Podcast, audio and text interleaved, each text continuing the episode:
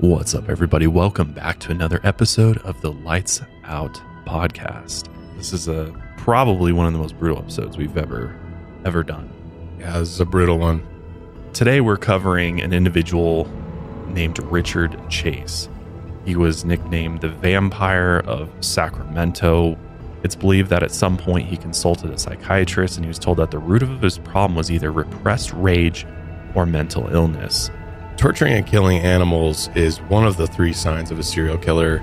The other two are wetting the bed and arson.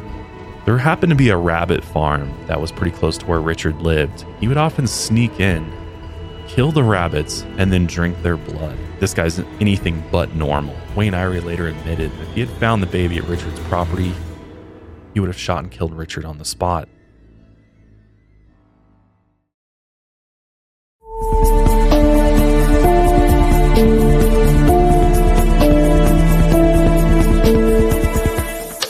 Lights out. Everybody. What's up, everybody? Welcome back to another episode of the Lights Out podcast. I'm your host, Josh, joined in the studio by my co host, Austin. What's up, man? Hey, how's it going? Uh, I'm trying to prepare myself for this one. Yeah, this is a brutal one. This is a probably one of the most brutal episodes we've ever ever done, which is saying a lot considering. We've covered some terrible people. Yeah. And he he's right up there with some of the worst. But uh, also in the studio is our producer Daniel. What's up, man? What's up, guys? So today we're covering an individual named Richard Chase. He was nicknamed the Vampire of Sacramento, which I think whenever you name somebody the vampire of something, that should tell you right there that there's there's blood involved. And this one is uh, very very disturbing. He is a demented, sick individual, and just forewarning, everything evil that somebody can do, this guy did it.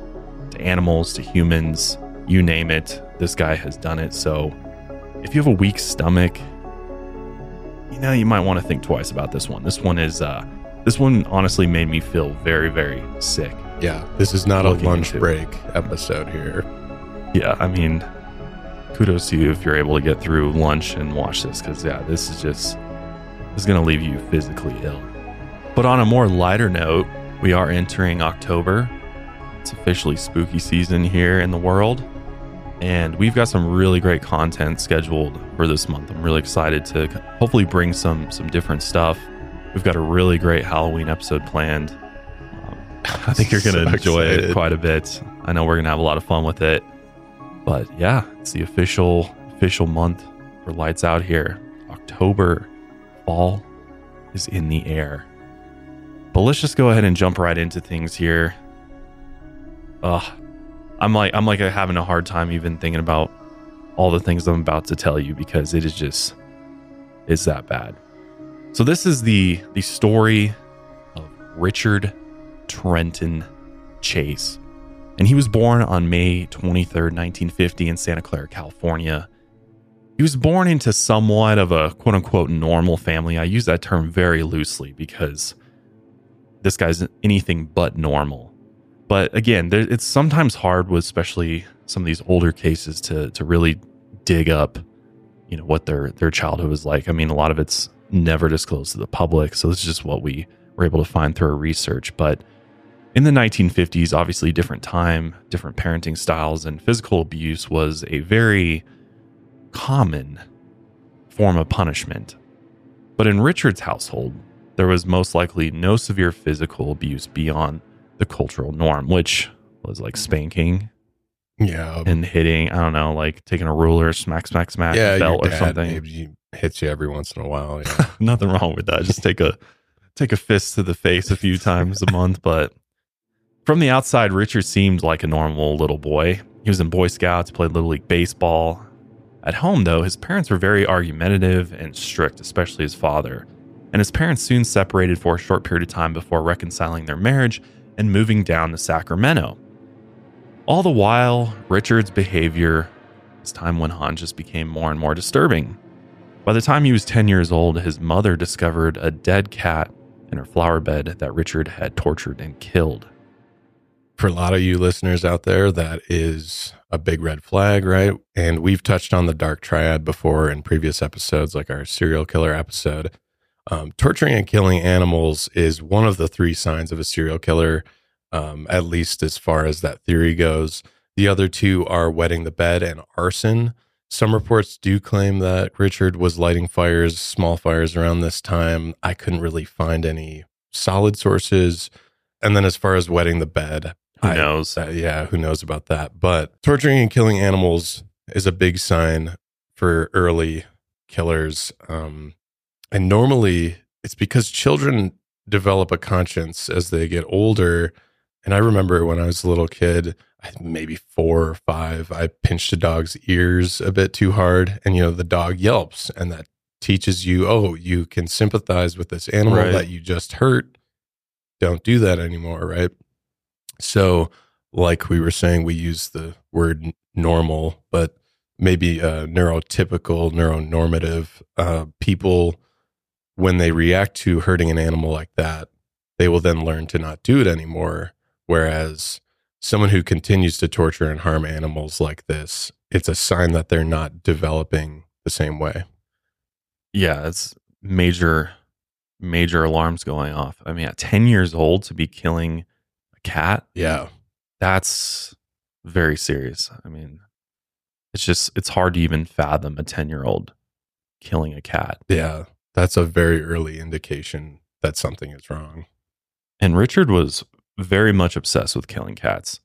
He would literally just go through the neighborhood and you know, this is isn't quite as common today. People, you know, let their cats roam around outside and and you know, they're kind of inside outside cats. My cats are all inside cats. I don't let them outside. Sometimes they find their way outside, but then they come running back in. As soon as the door closes, they're like right back at the door like, "Let me in." Okay. Yeah. Thank God cuz I'm not worried about kids ro- roaming around killing my cats, but I'm worried about the coyotes roaming around. I lived in Hamtramck. Um, there was kind of a known thing that the neighborhood took care of all these alley cats because it kept the rodent population Mm. down. So just all of these neighborhoods, blocks and blocks, we had a ton of alley cats. They, and they had seen some shit. They had like the scarred eyes and like missing legs. and Oh wow. So Shit. they were rough and tough.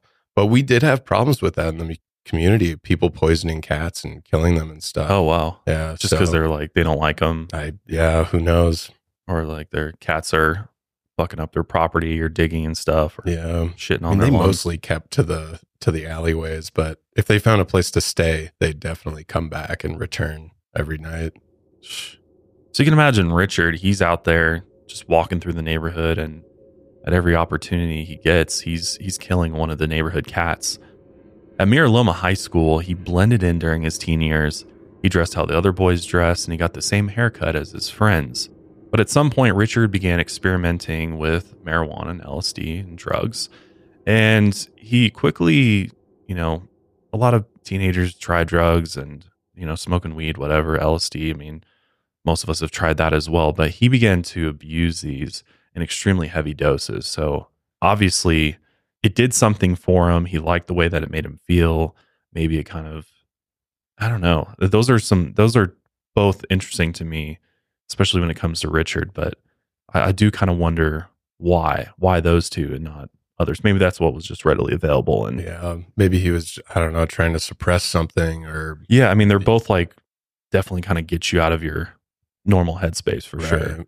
So may, I wonder if it made him feel better or if it made him w- almost worse Yeah, and like hyper focus on on these dark tendencies that he had yeah. or if it was kind of like an escape from that's what I the inner thinking. demons. possibly an escape, but maybe it backfired Mm. because of the abuse over time or something. Yeah, I mean, especially if you keep upping the doses, you can definitely get to that panic state where the anxiety sets in and could actually amplify those things. Forensic psychologist Dr. Helen Morrison believes that Richard had an underlying mental illness from an early age that was possibly amplified by this drug use. Alongside the drug abuse, he developed some other physical problems. Richard was a good looking guy in high school and had a handful of girlfriends, but he could never maintain a steady and healthy relationship. And part of the problem with that was he couldn't achieve or maintain an erection. So, I mean, he's a young man at this point, and he's already sounds like he's suffering from erectile dysfunction, which is kind of weird. Even though he was attracted to women, he wasn't sexually excited by them. It's believed that at some point he consulted a psychiatrist and he was told that the root of his problem was either repressed rage or mental illness. Supposedly, he had never followed up with the doctor and he never searched for more treatment after his diagnosis. Other reports claim that doctors thought he was perfectly healthy at the time, but Richard quickly realized that he could only be aroused and achieve orgasm through violent acts, like torturing and killing animals. There happened to be a rabbit farm that was pretty close to where Richard lived, and he would often sneak in, kill the rabbits, and then drink their blood. And he justified this by telling himself that he had a quote unquote weak heart and that somehow drinking their blood would heal him. And I wonder if that is, I don't, not to get, I guess we're going to get graphic in this episode, but there is a theory that, you know, to get an erection, blood flows into the organ, right? Mm, So maybe he just started connecting these strange dots between blood, consuming blood, and it somehow fixing that problem. Yeah, I, I think that's definitely was a part of his thought process. Mind you, it makes no sense whatsoever, but yeah. it's just it's I, I wish I could like mm-hmm. understand how he got to this point. Like what was it that just like sent him down this direction? Right. Because it seems like he was like born this way. And this was just kind of in his genetic code to to be like this. But maybe there's something else that we don't know that led him down this path. But it is very it's just very disturbing to think about. By the time he was in his 20s, his behavior only got stranger. He'd place oranges on his head and believe that the vitamin C could be absorbed into his brain by diffusion. He also became very paranoid and he thought he was going to be poisoned. He also developed severe hypochondria, which is basically being excessively worried about having serious illnesses. He thought he had bones moving and growing out of the back of his skull, which caused him to shave his head so he could watch them move. He also believed his stomach had turned upside down, and one time he accused a hospital of stealing his pulmonary artery. It's just like, what? None of this makes sense. Yeah, clearly mentally ill. At times, he was also in immense chronic pain, but this was all in his head. But since he believed that the pain was real, he tried to find a solution to it. And he believed that if he kept killing small animals, drinking their blood, and eating their body parts, this would eventually heal him. On April 28, 1976, 25 year old Richard was committed to Beverly Manor Psychiatric Hospital after he had injected a rabbit's blood into his veins and he actually got a blood infection. And this is kind of fucked up, but the staff there quickly named him Dracula.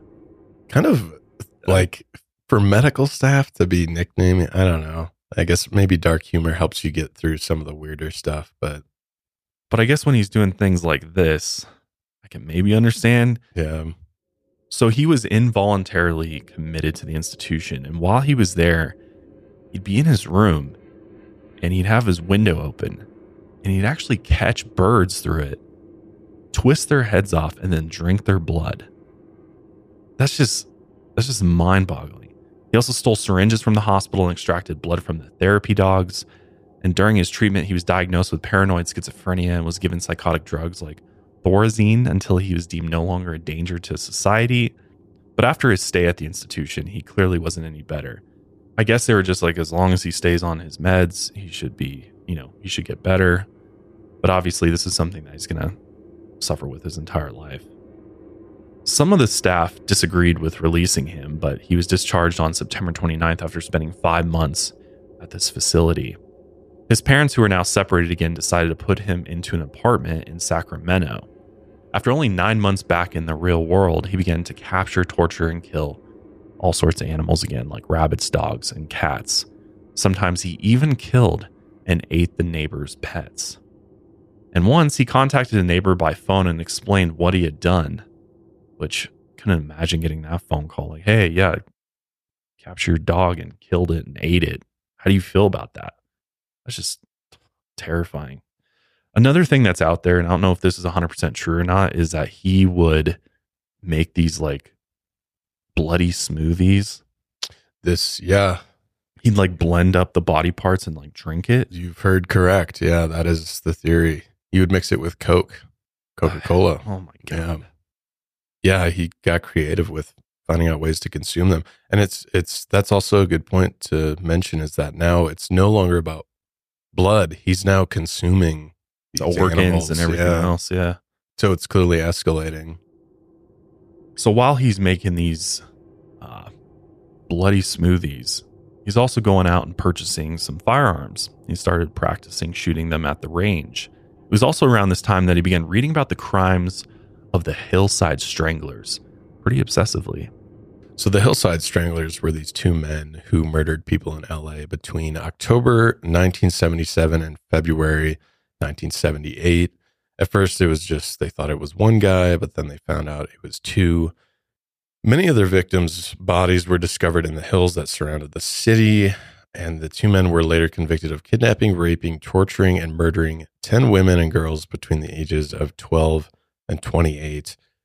Um, and around the same time, so I mean, obviously, it's like Richard is now not only is he escalating with consuming animals, now he's looking at murders. He's kind of consuming that, and so It seems like Uh, he's fully leaning into this dark darkness that is within him, and he's becoming more and more interested in it, which obviously escalates over time. yeah, He's also into conspiracies. It sounds like. yeah. So um, a lot of people think this is tying into his paranoia from his schizophrenia, but he started to get uh, into the Nazi UFO conspiracy theories, which I know, I think you know a little bit about that, right? The UFO ones, yeah, and I mean, there's there's probably others that I don't know about, but the Nazi UFO conspiracy, from the way that I understand it, is that you know during the World Wars or World War II, the Nazis were abducting scientists and developing this anti gravity technology, essentially creating their own flying saucers. There's actually a, I think there's a picture of the Nazi Bell craft. If you if you look at that, it kind of looks like a very antiquated sort of UFO flying saucer s craft. They were de- and and I do believe they were really interested in this. I mean, they were they were very much into the occult and kind of the paranormal and and really trying to figure out other ways to tap into sort of these unseen forces and to be able to obviously elevate their stance in the war and and UFOs were one of them that they were very interested interested in. And there's obviously part of this theory too is that they they had a, a base down in Antarctica where they were developing these these flying saucers.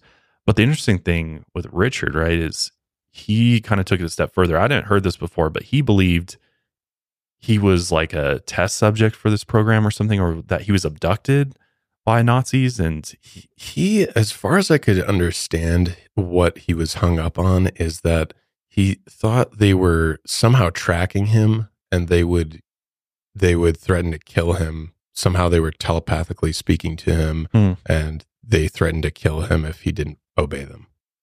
interesting. Yeah. That sounds like a product of schizophrenia. Yeah. And I know around this time, uh, the 60s and 70s, it was popular to publish books and theories about the Nazi UFO conspiracy theory. So who knows? Maybe he just started coming across that material more often and it made him more paranoid or something like that. I mean, it's very easy to see how anything he reads gets warped by his mind. Right. and yeah so so you're probably able to picture this guy. I mean he's he's completely out of his mind. He's paranoid. He's killing animals. He's drinking blood. And he's also just completely stopped taking care of himself. I mean if you look at the photos of him in high school as opposed to like his mugshot photos and some of his photos later on it's like a he just looks like a ghost of himself day, yeah. He's he's like a strapping young lad in high school and then he's just his eyes are kind of like it's like he's not even looking He at just looks things sick. and his hair's all disheveled and stuff. So Richard stopped bathing, he stopped grooming, and he stopped brushing his teeth. At one point, he even stopped eating and dropped to 145 pounds. One day in 1977, Richard showed up at his mother's house and rang the doorbell. And when she answered the door, she saw Richard holding a dead cat in his arms. He then threw the cat on the ground, knelt down next to it, literally right in front of his mom, ripped its stomach open with his bare hands. He then stuck his hand inside the cat and smeared blood all over his face and neck while screaming, His mother slammed the door shut and refused to let him come to the house ever again. She never reported this incident to police, though. So his mother absolutely has responsibility in his actions because he should have been reported to the police that day It sounds and like probably a m- number of other times. Yeah, it just sounds like both his parents checked out. They and like after the psychiatry thing, you know, there's probably a lot of stigma around it. They didn't know what to do, and they just like sounds like they just checked out. Let him, Mhm. let him. They got him his little apartment, and they were like, "We, you're you're kind of a grown man now, so we don't want anything to do with you." And they gave up. I think. Just like get away from me. Yeah. Meanwhile, your son is a danger to society and, and you have responsibility. He's clearly mentally ill. Yeah, I couldn't imagine just giving up Like what? like that. Yeah. And I know I yeah, I don't know. I know we we view in, tw- in 2023 we see psychiatric Yeah. treatment a bit differently than they did, you know, back then, but still I I don't think you have much of an excuse if if your son is coming to your doorstep and shredding a a cat in front of you and you're just saying don't come back and closing the door it sounds like you're just Call his out. doctor, even like yeah, call the facility he was just at and be like, hey, he's doing it again. right Bring him back in. yeah So it's this ignorance by his his mother that really just fuels the fire. Really, I mean, he just he's he's shredding cats on doorsteps, and eventually that's not going to be enough, right? He's going to need to take it to the next level. Today's episode of Lights Out is brought to us by EveryPlate, which is now owned by HelloFresh, which is a leading meal kit company. If you're like me, you like to budget your food, you get more bang for your bite with America's best value meal kit. EveryPlate is 25% cheaper than grocery stores, and they have no hidden fees, which I love. You can also count on a great value week after week. Plus, what I love is that you get these pre portioned ingredients with every meal. They just come straight to your door. You just get it delivered. There's no hassle. You don't have to go to the grocery store. If you're like me, I grunt my way down the aisle. Groceries are so expensive nowadays. So if you want that good deal, EveryPlate is where it's at. I just had their super smash burgers, and honestly, I might be bragging here, but it was as good as a restaurant, I think. If you don't want those pre made meals and maybe you're a little bit more of a picky eater, they cater to you. Don't worry about it. You can order off the a la carte, which is available in EveryPlate extras. You can choose from a big lineup. Things like cherry glazed meatballs, panko crusted blue cheese chicken, and cheesecake sandwich. Basically, do whatever you want. Yeah. Save money, save time, eat better with EveryPlate. Get started with EveryPlate for just $1.49 per meal by going to everyplate.com slash podcast and entering code LIGHTSOUT149. So in August of 1977, when Richard was 27 years old, he packed up his two rifles in his truck and he headed off to Pyramid Lake, Nevada, which was 145 miles away. And this is an indigenous American reservation. Officers from the Bureau of Indian Affairs were on patrol that day and they noticed a Ford Ranchero stuck in the sand. And when they went to check it out, they looked inside the vehicle. And that's when they noticed that there was blood across the seats and windows. They also noticed two rifles, a pile of clothes, and a bucket inside. Along with some blood, there was also what looked like organs inside the bucket. They searched the nearby area with binoculars, and that's when they spotted Richard perched on a rock about a half mile away. Richard was naked and covered in blood. They eventually tracked him down and arrested him, and Richard claimed that the blood covering his body and, and the vehicle was his own. So obviously, they're like, yeah, right, we don't believe you. They booked him into jail, and they actually had that blood tested, as well as the organ, which ended up being a liver uh, that was found inside that bucket. And they discovered that the blood and the liver were from a cow. Supposedly, Richard had shot and killed a cow. He then shredded it, drank its blood, and saved its liver for later. And again, nothing really ever comes of this. Once they discovered that it was just a cow, they're like, oh, all right, you know, you're free to leave. So they release him. They also uh, returned his vehicle to him, but they did confiscate his two rifles. So up until this point, he has only harmed animals, but police had good enough reason to suspect that Richard was prone to very gory violence.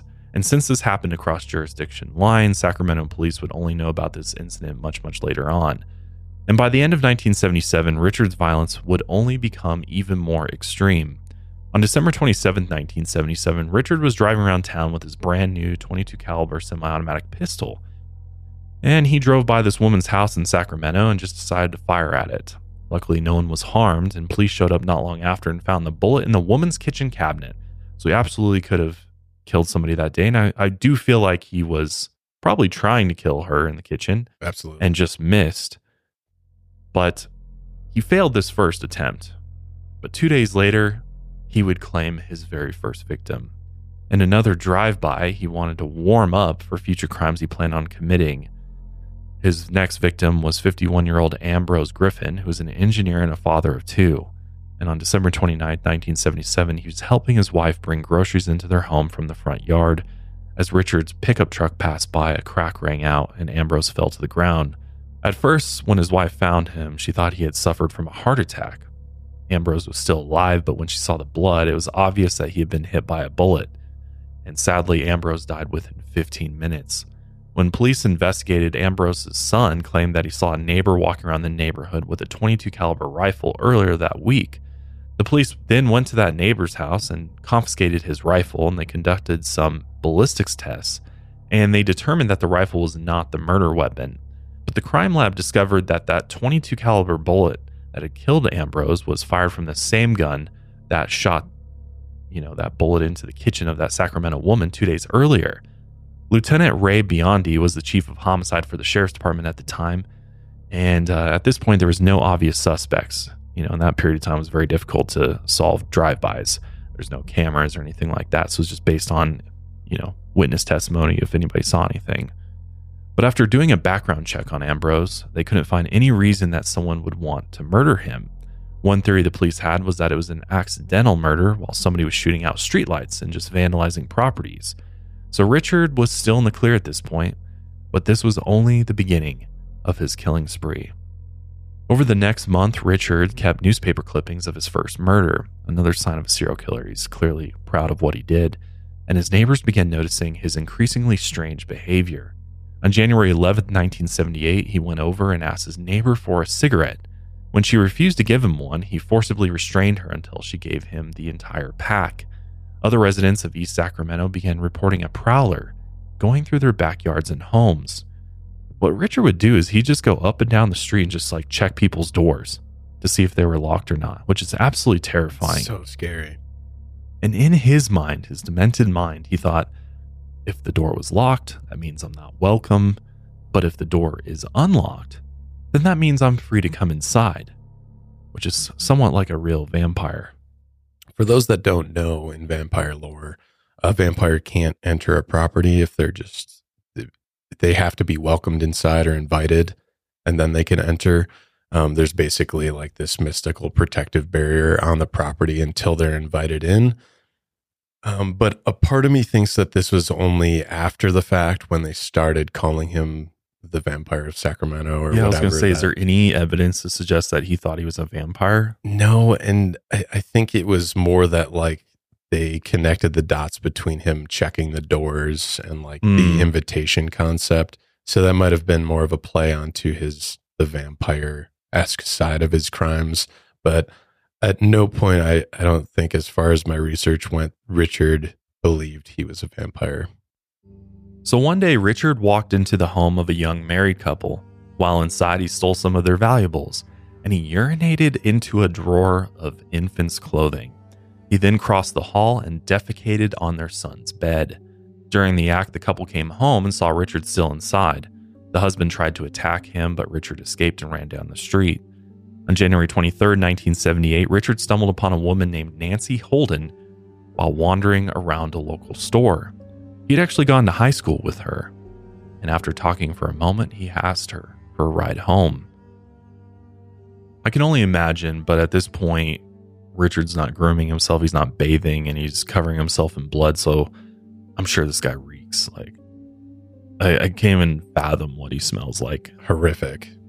And he's just, he's disheveled looking. He's got this sinister look in his eye. So Nancy's like, hell no, I'm not giving you a ride home. But that doesn't stop Richard. He ends up following her out to the parking lot and he tries to get inside of her locked car.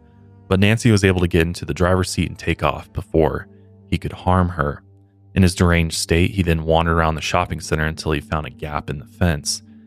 And that's when he finally came across the home of David and Teresa Wallin on Tioga Way. David was a sales executive for a linen company and he had been out at Lake Tahoe. He was supposed to be back that afternoon, but his car broke down 30 miles outside of Sacramento. Teresa was three months pregnant with a baby boy that they planned on naming Dane. Richard watched as she left the house while taking out the garbage. Richard saw her walk out of the front door, meaning that the house was still unlocked. He then followed her back inside and surprised her in the hallway, where he then proceeded to shoot her three times. The first bullet went through the hand, the forearm, and the neck, which obviously is a defensive wound. She put her arm up. And then he shot her twice in the head, which killed her immediately. Richard then dragged her body to the bedroom where he proceeded to have intercourse with her corpse post mortem and then stabbed it repeatedly with a butcher knife from the kitchen. When he was done, he then carved the corpse open and began moving her organs around with his bare hands. it's just so sickening, including the unborn child, which was obviously now dead. Then he removed several of her internal organs and began experimenting with them. He collected some of her blood and then took it to the bathroom to bathe in it. He then sliced off one of her nipples and began drinking the blood he gathered in an empty yogurt container. Just before leaving, he went to the backyard to find a pile of dog feces. After picking it up, he returned to the house and proceeded to stuff it into her mouth and throat. David later returned home to a quiet house around 6 p.m. that evening. The stereo had been left on and a garbage bag of trash was scattered in the hallway. He thought that the dark stains on the floors were oil at first, but it only took him a few seconds to realize that it wasn't oil, it was his wife's blood. And that's when he found her body mutilated in the bedroom doorway. And this just like shakes me to my core because I'm just like, I don't even know. Can't even imagine what that must have been like That to would, come home to like this would just be the absolute that would ruin your life. Yeah. your life is over at this point. yeah. He later said, quote, I had no idea where I was or who or what I had seen. It was just beyond all comprehension. All I know is the noise I was making.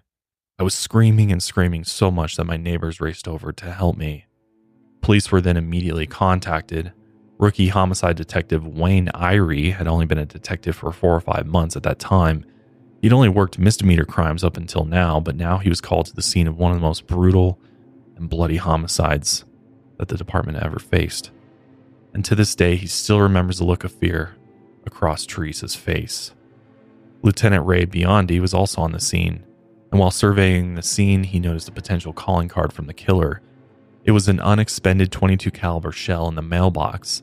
They also noticed that the killer had worn latex gloves during the murder, and he had cleaned the murder weapon and returned it to its spot with the other kitchen knives in the dish rack. All the detectives agreed that this was one of the strangest and most brutal cases they had ever come across, and for many, it would be the strangest case of their entire careers. So officially, this crime scene was considered a disorganized murder committed by a disorganized killer. And at this time in the 70s, uh, these were fairly new terms that were being used by the FBI and behavioral science, which was now kind of coming into vogue here. And in the 70s, you know, we see a big boost in serial killers around this time. So, kind of new terminology, new theories were being born. And uh, these were usually described as illogical crimes that had poor planning or no planning at all. And here's how an FBI journal published in 1985 described disorganized offenders. Quote, the disorganized offender is likely to be of below average intelligence, low birth order, and subjected to harsh parental discipline. He is in a confused and distressed state of mind at the time of the murder, is socially inadequate, and sexually incompetent. The crime scene shows that the crime was committed suddenly with no set plan of action for deterring detection. Facial destruction and sexually sadistic acts performed after the murder are typical. Disorganized offenders usually leave the victim in the same position in which he or she was killed and make no attempt to conceal the body. So we can see in this case, a lot of this description lines up with Richard Chase. I do find it's weird though that he cleaned that knife Yeah, and put it back. this will this will come in. Remember that because Mhm. this will come into That's very to weird. play later. Yeah. Um, out of all the disorganized parts of this, Yeah, it seems like he strategically did certain things. As disorganized as he is, he's methodical in which he's he's doing. He's carrying out these acts. hmm One of the main points that forensic psychologists have connected to his violent actions is obviously it ties back to his erectile dysfunction, which he's been plagued with since, as far as we know, since his teen years. And basically, what they deduced is that he's sexually attracted to women, but he can only express this attraction through these sadistic sexual acts of violence. Um, and this isn't really unusual if you've ever listened to serial killer cases. This is quite common. Many times the killer has no emotion at all. So they can basically, much like the animals I was saying, remember, you pinch the ear of a dog, it yelps. So you kind of learn not to do that. But in the serial killer's eyes, their victim is just an object. It's just this thing that he can experiment with and use as he wants. And he doesn't see it as another human life. I find it kind of odd that his first victim was a male. True. Like, if this is all a sexual thing for him, why kill Ambrose? Or was Ambrose just sort of like a test to see if he could kill? I think it Or was not. more of a test, but and and again i think this goes back to is this guy just completely out of his mind or is he capable of being calculated pre-planning these things and carrying it out in a in a logical way because he does a drive-by which i feel like he knew would be a easy way to kill somebody and potentially get away with it for his first, first kill then i feel like he must have known that Teresa's husband was gone too. The fact that he just goes right in after her, I feel like he must have known that she was by herself scoped out the place. and, Yeah. and somehow surveilled her to to figure that out. he is definitely aware of not getting caught. Yeah. Well, and the latex gloves too. That's a huge indicator that, that he's not just. I, I don't think you can just say he's just this deranged, mentally ill madman that has just like completely removed from reality. He's clearly smart enough to conduct this in a way that prevents him from leaving evidence at the scene. I think he thought the knife potentially has my DNA on it, so I'm going to clean that off. I don't know if he was thinking DNA or not, but just, you know, maybe there was something with that knife because he, you know, he takes the gun with him. So he's got that weapon. So he's like, well, I need to make sure that I clean off this other weapon that I use in this murder. It seems like he's disorganized to a point, Yeah. and then he's somewhat organized, Mhm. which is, in my opinion, the scarier part of it. Yeah. This episode is sponsored by Care of. In case you haven't heard me talk about Care of before, it's a subscription service that ships high quality, personalized vitamins, supplements, and powders conveniently to your door every month. What I really like about Care of, and I think what makes them unique, is their online quiz. It's very in depth, but it doesn't take that long, and it asks you a number of different questions about your health goals, your lifestyle, and it really recommends the right vitamins and supplements for you. And what they suggest for you is a doctor backed recommendation. And then from there, you can decide what you actually want them to send you each and every month. So for me personally, I went through the quiz and it gave me a number of different vitamins like B complex, iron, magnesium, zinc, ashwagandha, a probiotic blend, as well as vitamin D. They also have a number of protein supplements, which are really, really good. What's great about those daily vitamin packs is that they're made with plant based compostable film, which helps limit their impact on the environment without compromising on the quality and the safety of the products. It's truly a customized vitamin solution. I've been taken care of, I think, for the past two years, and I've definitely felt improvements in my overall wellness. So, why don't you check it out today? Because I feel like it can help you out as well. And right now, we got a special offer for our listeners. For 50% off your Care of order, go to takecareof.com and enter code LIGHTSOUT50. You can get 50% off, folks, on your first Care of order by going to takecareof.com and enter code LIGHTSOUT50. After his second murder, Richard's violence was clearly escalating. What he was once doing with animals, he was now doing with humans, except only way worse. And local investigators knew they had to act quickly and capture this guy. One of the neighbors had seen Richard near the scene of the crime and described him to police, but they couldn't put a name to the face yet. So Richard was still out there prowling through the neighborhood. After the horrific murder case made it to the newspapers, locals began to worry, and a lot of people bought guns, you know, to protect themselves at home. Only two days after killing Teresa Wallin, Richard bought two puppies from his neighbor. He then took those dogs and shot them with his 22 pistol and then drank their blood before leaving them on a lawn near the Wallins' house. Police were able to match the 22 caliber bullets with the others found at the other crime scenes. They also noticed the dog's abdomen had been cut open and the kidneys were missing. Police figured that the killer must have lived within a one mile radius of where he dumped the carcasses, so police began canvassing the neighborhood, desperately trying to find the killer. But it wasn't enough. Only four days after killing those puppies that he bought, Richard committed his most brutal murders to date. On January 27, 1978, he entered the home of 38 year old Evelyn Miroth on Marywood Street, and he entered through the back door that was, of course, unlocked. Evelyn had been babysitting her 22 month old nephew, David Ferreira. Her six year old son, Jason, was also in the home, along with her neighbor, Dan Meredith, who had come over to check on Evelyn. Evelyn was taking a bath while Dan watched the kids. As Dan stepped into the front hallway, Richard had crept into the house. At that point, he raised his 22 caliber handgun and shot Dan in the head point blank, killing him instantly. Richard then turned over the body and stole Dan's wallet and car keys. After the gunshot, six year old Jason ran to his mother's bedroom. Richard then proceeded to shoot and kill 22 month old David before chasing Jason into the bedroom and shooting him twice in the head at point blank range. Richard then ran into the bathroom and fatally shot Evelyn once in the head. After that, he dragged her corpse into the bedroom, where he proceeded to sodomize her and have sex with her dead body. This was the only time that police had found evidence that Richard had orgasmed with a woman in his entire life. After that, he sliced open the neck and drank the blood. Afterward, he stabbed the corpse at least a half dozen times in the rectal area and several times in the eye. He also cut the body open and stabbed several vital points on the body, which caused the blood to pool into her abdomen. He then drained her blood into a bucket before consuming it. At the same time, one of Jason's friends, a six year old girl, knocked on the front door. She had a playdate with Jason that day. The knock on the door spooked Richard, and he took David's corpse, the little 22 month old, and ran out of the house and stole Dan's car in order to get home. The girl then alerted a nearby neighbor of what she saw. The neighbor then broke into the home where he discovered the bodies and called the police.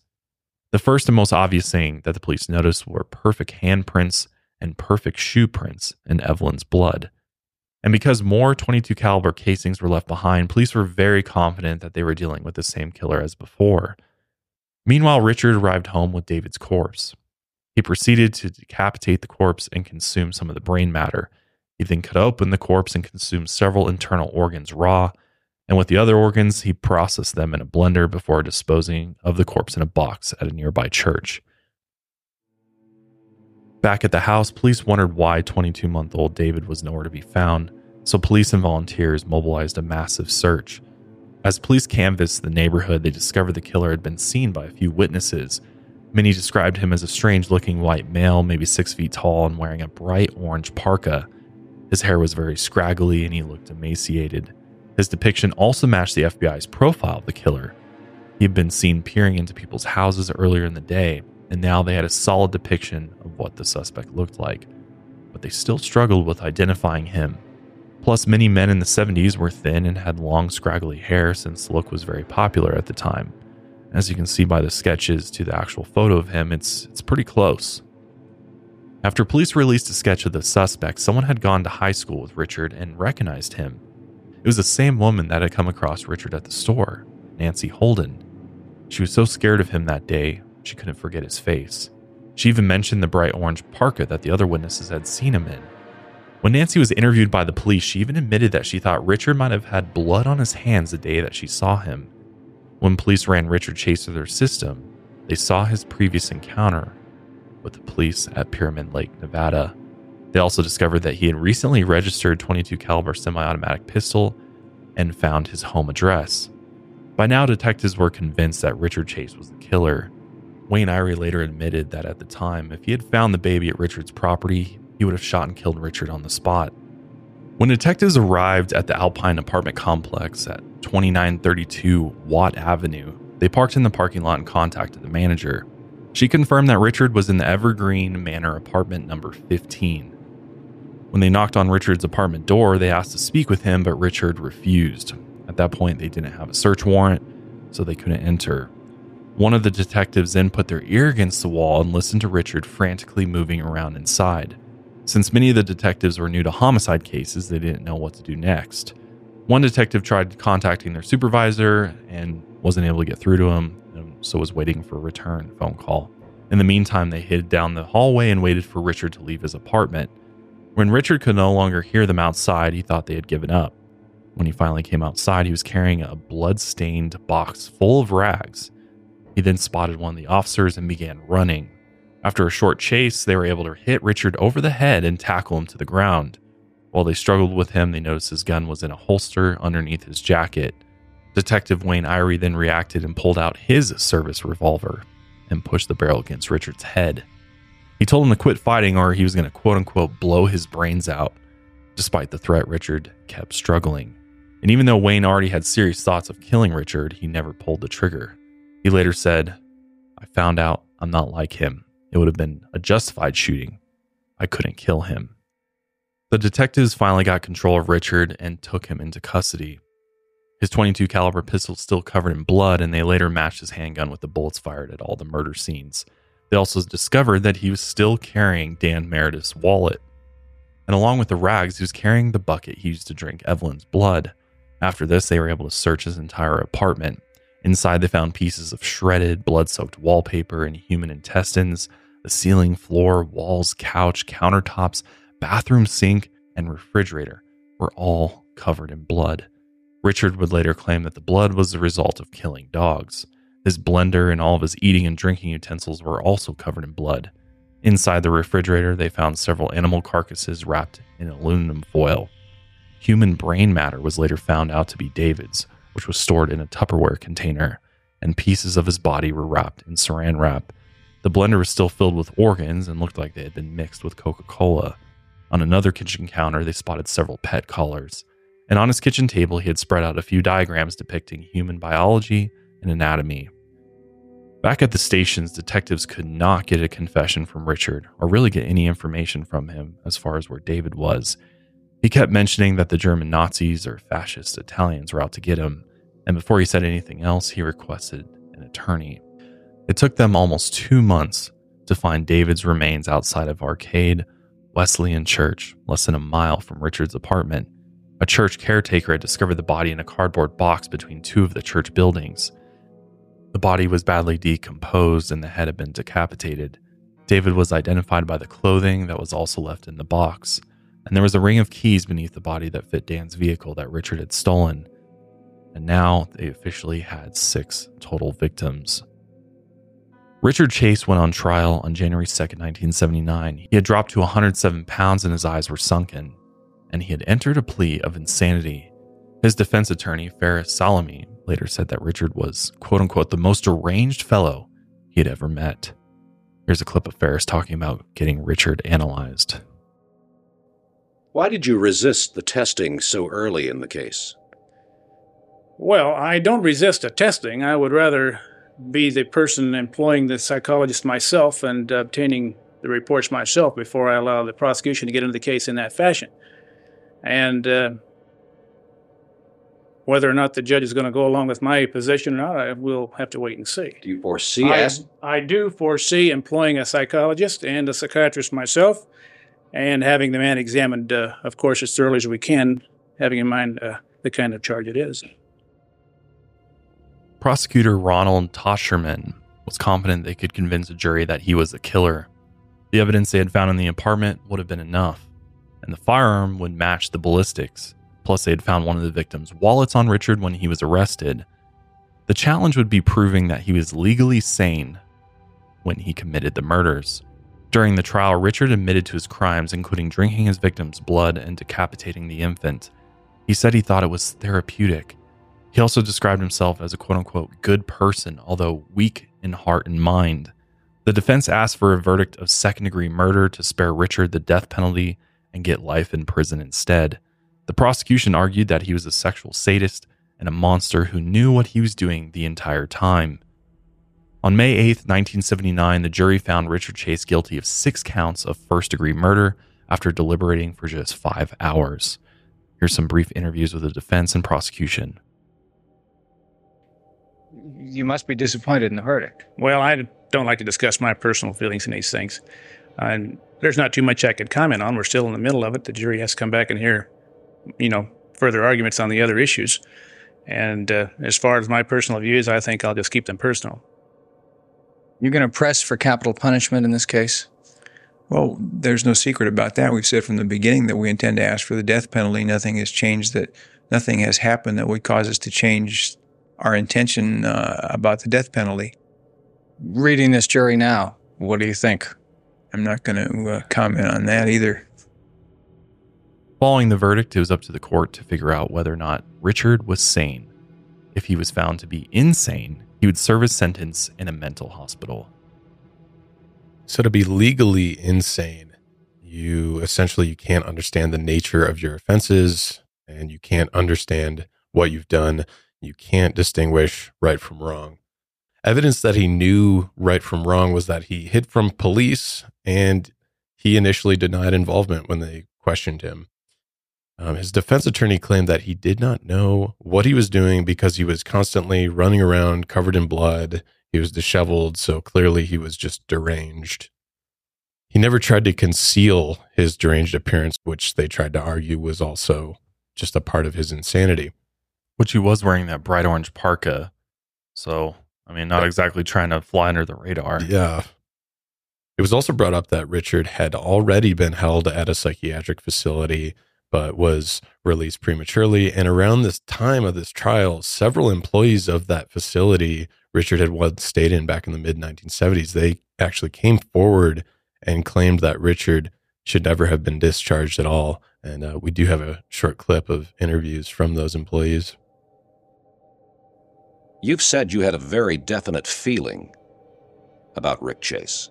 At the time, I uh, told my immediate and distant superiors that uh, my belief was that Richard Chase now was doing uh, things with small animals, animals and birds, you know, killing them, drinking their blood, and that he would graduate to larger animal and eventually to people, unless his, you know, mental illness was checked, was treated, and I was going to take some intensive doing. It wasn't going to be done by the facilities we had at Beverly Manor.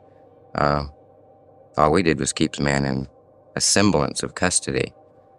I say semblance because the wall was only about this high in parts around Beverly Manor, and quite a few of the patients at night would go out, go over the wall, and return sometime before dawn now we really had no no means of preventing this. And Richard Chase also went out at night over the wall. You know this? Yeah. One night we went out looking for him. Where did we found him someplace and brought him back. Gene, I, I've noticed you're nodding yes as Art talks. Is that the way you feel? Pretty much the same way. That he needed extensive care. It was not receiving as much care as he should have gotten or could have gotten. And the whole thing is just a tragedy. You're sending out letters now? Letters to uh, the families, the survivors? Trying to tell them how sorry we are and trying to get something done about all this. Learned that Rick Chase was leaving Beverly Manor. You tried to stop this, but what did you do? What did you, how did you try to stop? Well, I voiced my objections to the uh, then director of nurses that I didn't feel, as well as many other uh, members of the staff, that uh, Richard was safe to be returned to society. And she didn't seem too sympathetic to that. So then I voiced my objections to everyone in hospital administration, the administrator, program director, the doctor, uh, who unfortunately I can't recall which doctor it was. And then I called the county conservator's office and uh, No one wanted to help them. No, Nothing they could do. no. It was just part of the. It was his turn to be released, and uh, anything that we had to say or do about it was just irrelevant. You had a feeling about Rick, didn't you? Well, yeah. A very decided feeling that he was sick and dangerous. Did you ever enter anything on any records about that? I believe I did. In, What did you say? Medical chart. Well, as I said earlier, because of the nature, of, you know, the way we have to write things in the charts, uh, and not be too presumptuous as to diagnose or anything of that nature. I'm not certain just how I worded it, but I got the idea across. At least I think I did. That my opinion, professional opinion, was that uh, he needed much further treatment evaluation. But that feeling, Well, when the uh, instances took place last week where the people were were were killed, uh, and we discovered who it was, uh, I was very upset at the time Mr. Chase was released, and I was very upset when I heard what he'd done, and I didn't feel that the blame for his action rested solely with him, that there were others who were in control of the situation who allowed this to happen. They were forewarned, not just by myself, but by many people at the hospital, that this guy was dangerous and shouldn't be released because he was sick. And uh, I feel that part of the blame and responsibility rests with those people who just decided to ignore. You know, we're professional staff. We're there to do a function. We are in a hospital to take care of these people and report our findings, observations to whomever is interested. And it's on these that they're supposed to make their judgments and evaluations as to when they turn someone loose. Gene, Obviously, it wasn't the case. Gene, I noticed you were nodding there when he was talking about uh, the laws and what have you and people. What what do you The how do you laws. feel about it? How do you feel about it? Just that pretty much the same thing Art said that we wished he could have had more care and that he never should have been turned loose back into society. I don't know how to feel about that one. I mean, I think in hindsight, it would be pretty clear like, oh, this guy was under our care. We clearly screwed up because now he's murdered six people. But uh, do you think that's more of a hindsight thing or that guy did seem genuine that at the time he knew there he was potentially dangerous if released back into society, but I don't know, do you think that's more hindsight or do you think they should have been aware? Well, I think things should have been escalated as soon as he started capturing birds from his window there and That seems like killing them and drinking their blood. Like, how do you let somebody out like that? Yeah. I don't get like I don't know, they just gave him some medication and then like he was saying, it was just his turn to be released and they didn't really consider anything beyond that. Well, the issue is, is that as soon as he was released, he stopped taking his meds. Yeah. and and I don't recall. I I think there's there's some theories as to why, and his mom may even be involved with convincing him not to take it. Is something that I read. I don't know if that's true or not, but I believe that Richard right away was like, "I'm not taking these anymore. This is making me worse." I'm glad you brought up the mom too, because I think you need you need family or, or friends or a loved one or something to make sh- to kind of monitor you back home once you're released. Being like, well, there should be meds." follow up by the- by the whatever facility this is. There That should be some yeah. sort of of oversight to make sure that he's continuing to, to get help outside of the institution. Yeah, and that doesn't happen even to this day Yeah. in most cases so I think the fact he was just isolated in his own apartment and no one was really checking in on him because his parents had written him off by then wasn't. I mean, it was he was bound to fail at some point. yeah as a fan of lights out and real life horror stories i've got a new podcast i'd like to recommend to you that is covering exactly that real life horror stories this podcast comes from the director of horror films like hostel cabin fever the green inferno knock knock and so much more he's a host of two horror podcasts and this one comes from eli roth from Travel Channel. It's called A Ghost Ruined My Life. What you'll hear on this podcast is real life stories of people who have been through terrifying confrontations with the unknown and come out alive. For this podcast, Eli Roth has gone through hundreds of submissions from real people whose lives have been ravaged by ghosts, demons, or sinister entities. Each episode focuses on one person's story. It's handpicked and introduced by Eli and retold by the victims themselves. They talk about the most terrifying, unexplainable events they've ever experienced. And now you can listen to a new season of all new real life stories of terror on A Ghost Ruined My Life. Listen to A Ghost Ruined My Life with Eli Roth wherever you get your podcasts. So, throughout the trial, a, about a dozen psychiatrists examined Richard, and he told a few of them that he feared that his victims would possibly come back from the dead and come after him. One psychiatrist did determine that he had antisocial personality disorder on top of his old diagnosis, which was paranoid schizophrenia. But they concluded that he was aware of what he had done and that it was wrong. Some of the strongest pieces of evidence that he knew what he was doing. You already brought these up, actually. He wore latex gloves so he wouldn't leave fingerprints. So he clearly understood that He's committing a crime. that he's doing something wrong and he doesn't want to get caught. And he cleaned off one of the murder weapons, the knife that he used to stab a corpse post mortem. Um, and the third one, yeah, he didn't admit anything to police when he was first caught. Well, he even denied it, right? So And asked he- for a lawyer. He knew the implications Mhm. of what he had done, right?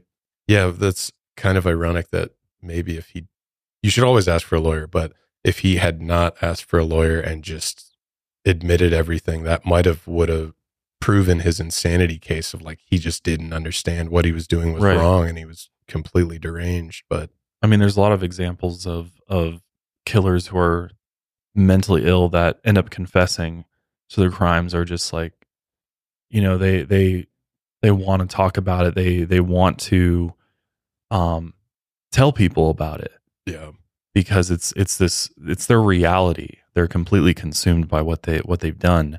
But in this case, it's like he knew as soon as he was arrested, he was caught that it was over and that the best thing for him to do at that point would be to seek legal counsel and then plead insanity, right? To Yeah. try and get a, a lesser lesser punishment here. yep, So I kind of have to agree that he's likely legally sane. Not saying that he's not mentally ill, but legally he is sane. He did know what he did. He was still mentally ill, but we've said this so many times, but just because you have a mental illness doesn't mean you're automatically, you know, you can just be you know be like, I'm, you know, if I commit a crime, you know, I have this illness, so therefore I can't be held responsible for it. Like mentally ill people no between right and wrong. Like that Yeah. doesn't you, that doesn't negate that at all. there are plenty of paranoid schizophrenics who go about their day still Living- understanding right and Right. wrong and, and don't murder people, right? Yeah, live totally normal lives. So it's just I do think in this case he is absolutely legally sane, and that's what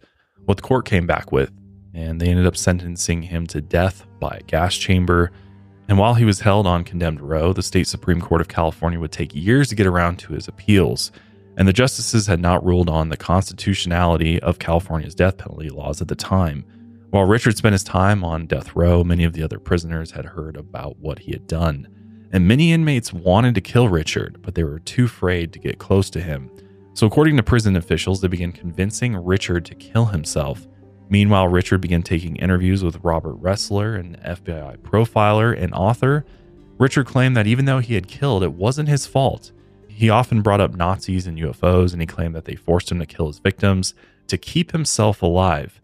He even asked Robert if he could access a radar gun so he could apprehend these Nazi UFOs and that, you know, they could hold the Nazis accountable, put him on trial for the murders. During one session, he also handed Robert a large amount of macaroni and cheese he had been hiding in his pants pocket. And he told him that he believed that the prison officials were in league with the Nazis and plotting to kill him with poisoned food. But poisoned food wouldn't be Richard's downfall. On December 26, 1980, a prison guard was doing cell checks when he found Richard lying awkwardly in his bed and he wasn't breathing. An autopsy determined that Richard had committed suicide with an overdose of doxepin that he had saved up over the past few weeks, which this medication was prescribed for his depression. The prison psychiatrist later noted that Richard had been psychotic from the moment he entered the prison, and no one really bothered to deal with his bizarre obsession with blood. So that is the the end of this monster's absolutely disturbing life. I think also our this is such a insane case, but I feel like now our true crime literacy just across the board is so much better now that we we know okay, like a 10-year-old killing cats, boom. Clearly something wrong and we need to monitor this person for quite a while and make sure that they're continuously taking medication or whatever they need to not do that any longer. Well, he should have gotten help at 10 years old Yeah. and been, you know, treated from that early of an age that perhaps maybe could have set him on a different track. But again, different time, didn't have the support from from his mom, and so he just was like on his own. Yeah. So, like in that sense, I do think that not only does mom fail him, but the system failed him, and for that, it's not necessarily his fault that he didn't get the help that he needed from an early age.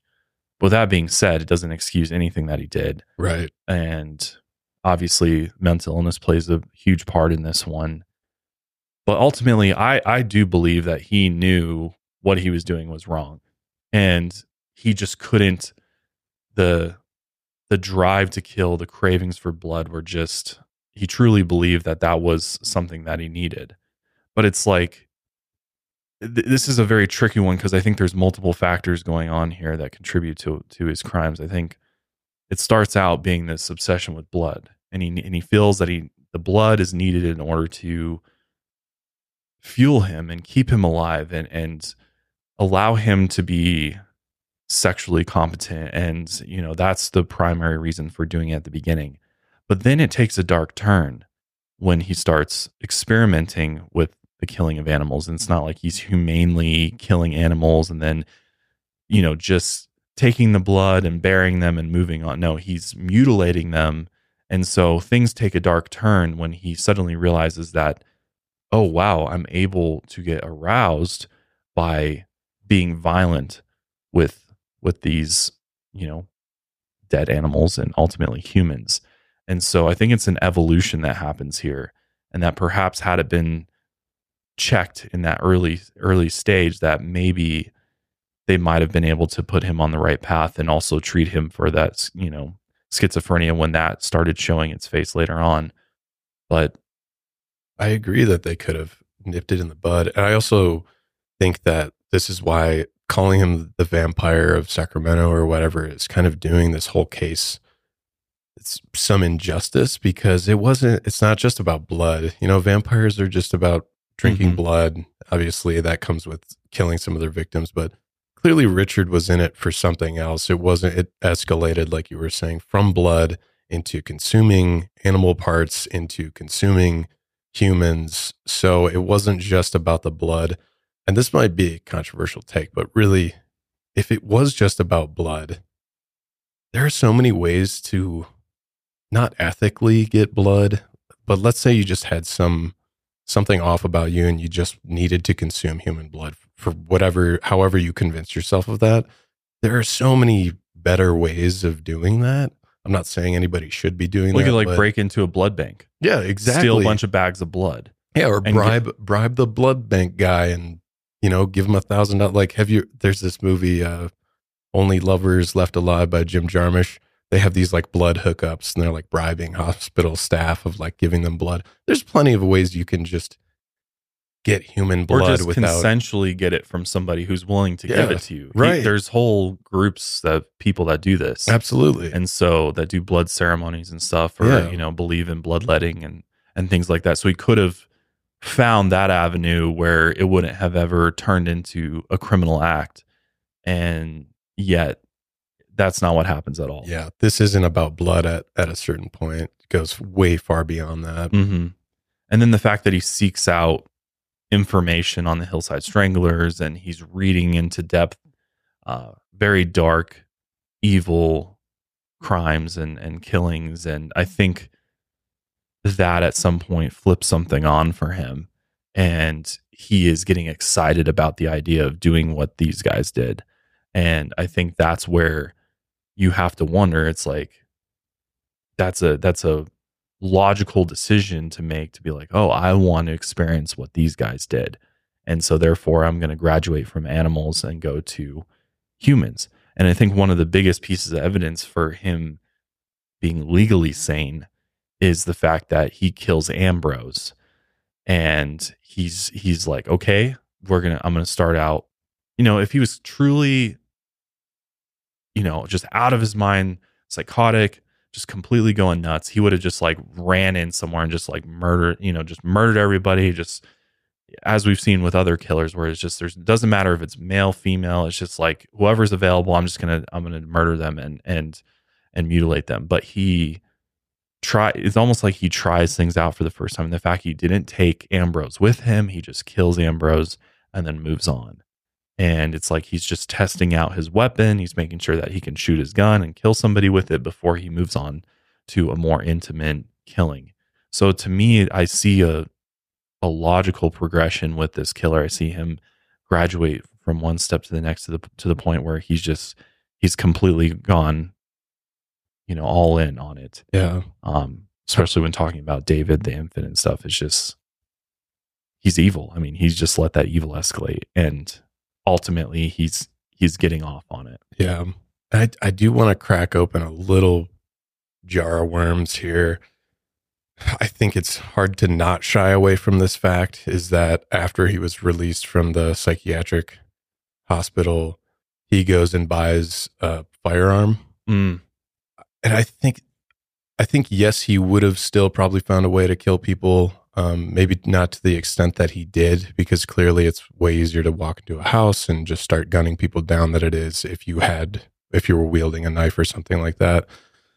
So I think at least just to address that, because I, I don't want to sk- skimp over that. I know it's a touchy subject, especially among Americans of you know Second Amendment rights and whatnot. But I do find it problematic that this guy is clearly tearing heads off birds and syringing blood out of dogs and and then consuming animals and then he's buying firearms i think is clearly a problem and uh now I don't know exactly how we have to address these things, but if you can't acknowledge that that's a problem within this case, I don't know what to tell you because that's disturbing to me that yeah, you could yeah. just roll in. And his two rifles were confiscated by another police, but you know, there was a problem with jurisdictions and Sacramento police didn't even know about that crime until after they had looked him up in their database. Mhm. So I thought that was also a problem as well. Um, just the lack of I guess, transparency across jurisdictions, a lack of record keeping, and a lack of accountability for people purchasing firearms like that. Yeah, yeah. Well, I think that's why there's you know there's starting to be changes made. I know here in Colorado, I- forget what the the name of the the law is exactly, but there's like red flags where you can, you know, dep depending on your your mental stability, things like that, the court can uh, confiscate your your weapons. Yeah, that was earlier Um, this year, right? Yeah, I'm pretty sure. Yeah, I'm trying to I'm trying to remember what that's called, but um, we're starting to see that more and more. I think the the fact that he chose a pistol as his murder weapon also speaks to the level at which he thought things out. Because in my mind, I'm thinking this guy's a really scrawny, small dude, emaciated. emaciated. He probably knew that he's not going to be able to tussle with anybody. So he's not going to take the approach that, say, like BTK did or some of the other serial killers out there, where it's, you know, they're strangling people, they're, you know, using ligatures, things like that to to murder their victims. That he knew. He's like, well, I'm I'm screwed if I can't can't get this done. So he purposely chose the firearm because of that. Yeah. And, And- the, the, his male victims were either killed first Right. from a distance or weren't even at the crime scene at all. It was only Right. women or infants, you know? Yeah, I just think there's enough choices that he made throughout his crimes to speak to the fact that he was legally sane. As insane as he is mentally, and he's got a lot, I mean, there's a lot going on there. I do think that he was legally sane enough to get the punishment that he did. Yeah. He was clearly strategizing, Mhm. right? Absolutely. So I'm glad this guy is not uh, alive anymore. That's for sure. He's truly one of the most evil individuals I've ever heard of and man, I just can't even fathom what what the victims' families. How do you even like? There's no way to come back from this. Like, how do you even move on when your loved ones were absolutely brutalized like they were, and your young child, your pregnant wife, your 22 month old infant? It's just it's unfathomable the pain and suffering that they they've had to go through as a result of of Richard and For, from what I do know, David did move on. Um, I I believe he remarried and had a daughter actually uh, at some point. That's good So yeah, I hope he's doing well. I mean, just the trauma from that is just, I don't know how you'd ever get over that. It's just, it makes me sick even thinking about it. yeah. But with that being said, I think we're going to go on to wrap up today's episode there. Did you have any final thoughts there, Daniel, before we leave? I don't mean to open up a can of worms, kind of like Austin, but um, I think we're kind of glancing over his drug abuse as a kid too, Mm. because if he was heavily abusing hallucinogens, I think that exacerbated his mental illness 100%. far beyond what it normally would have been. I think that really is what drove him. I mean, for a modern day example of what hallucinogen abuse can do to someone, have you guys ever heard of Connor Murphy, the uh, fitness YouTuber? No. Mm-mm. Oh, that's a that's a whole can of worms on its own. But essentially, he started abusing hallucinogens, and he. I don't want to say he went clinically insane, but he he went off the rails. Unfortunately, he's he's gotten himself back now, but he went absolutely crazy. It's it's a very interesting story, and there's a there's a very interesting YouTube video about it. But it, it kind of proves that hallucinogens can take a normal person and make them go crazy. So, what can it do to someone who already has a baseline of severe Yeah, mental illness? that's a really good point. Yeah, I think that was an accelerant for Definitely. him for sure. I know that forensic psychologist we mentioned earlier, Yeah. she agreed that even though it did not cause it, it definitely probably fueled the fire for that early on. And I can only imagine too, the psychiatric facility probably didn't have a whole lot of understanding or experience with these substances, so they don't really know how they interact. And True. you know, they probably didn't even know that by abusing those at a young age that it was affecting his brain the way that it was. And so it's just, I, I think there was just su- such a lack of knowledge around the brain and mental health at that time that they're just, you know, let's throw a, another drug at it and see see what sticks and and try to try to find some way to to help him um, get better. But ultimately, nothing worked. But yeah, that was a, that was a great great point there, Daniel. But uh, but yeah, we're gonna wrap up today's episode there. Let us know your thoughts in the comments if you're watching on YouTube or if you're watching or listening elsewhere. Come join us over on YouTube. Uh, lots of conversation there or on social media at Lights Out Cast. But we'll see you guys next week with another one. And until then, lights out, everybody.